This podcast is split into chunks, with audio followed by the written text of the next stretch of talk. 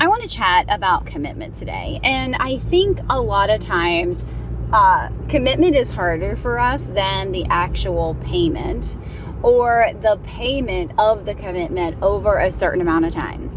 And I used to be so afraid of committing, and it's one of the reasons that my first uh, mastermind that I joined, that was in for four years. Let me be clear, I was in for four years.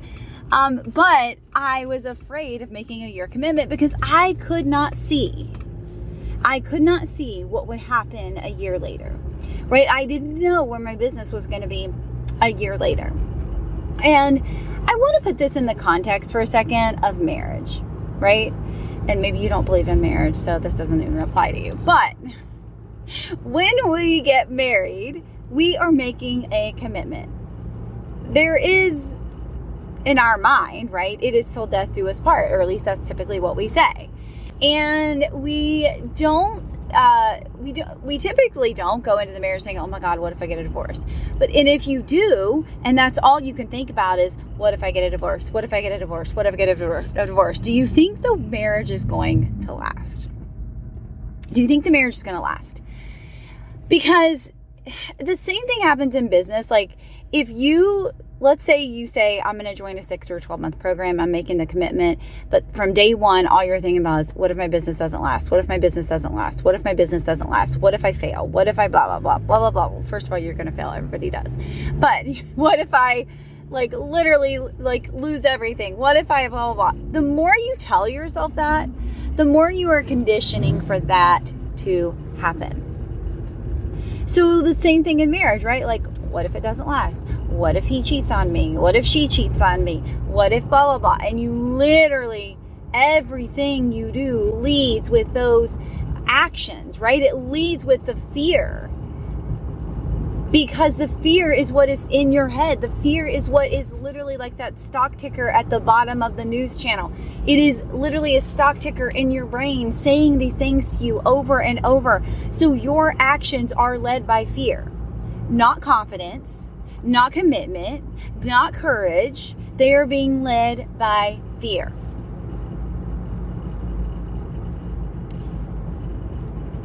How many marriages, we won't even say work out, how many marriages are happy, right? Are happy when there is always the jealous one that is always worried that somebody's going to take the other one away?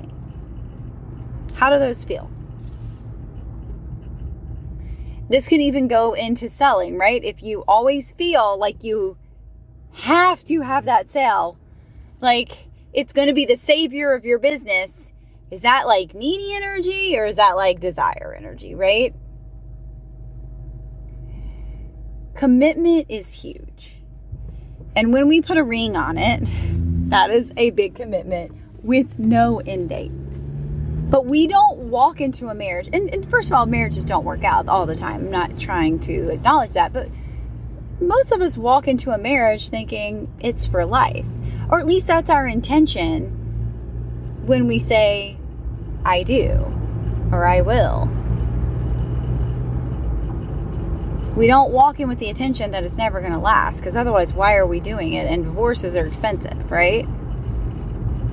So, the same thing with your business. When you are joining a program or a mastermind or a one on one, are you setting yourself up for failure from day one?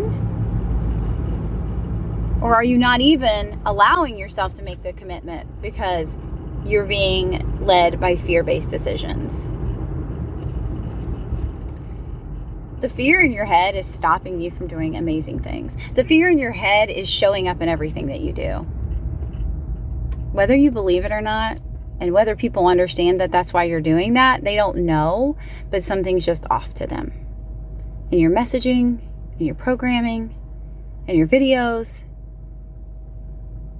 the way you stand, the way you talk, your body language, it's all sending out red flags if it is fear led and fear based decisions. The fear is never going to go away when we have to make a commitment. I do want to say that.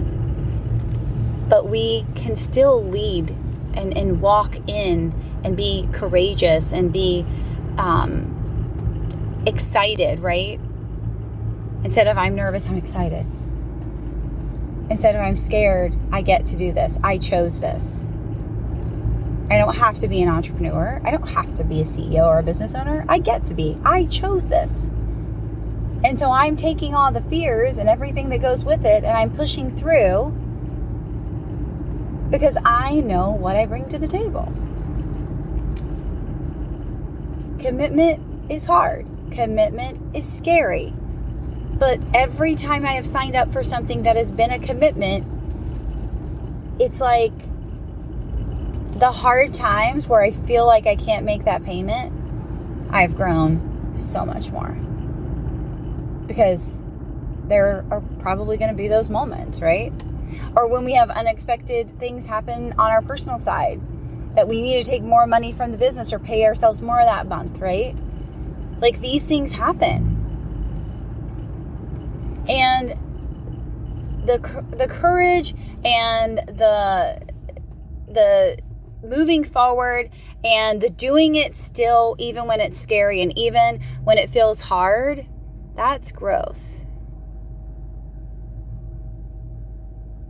People that just quit, ghost people and walk away,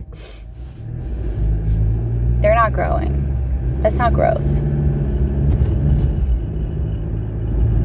So ask yourself this Am I willing to make a commitment, even if it's scary? Am I willing to be led by courageous actions and inspired actions and radical responsibility? Or am I going to do everything and are all my actions going to be very fear led? Because there's a difference in that. What are you choosing? What are you saying to yourself? That's the question I have for you. Because it makes a big difference in everything that you do in the future.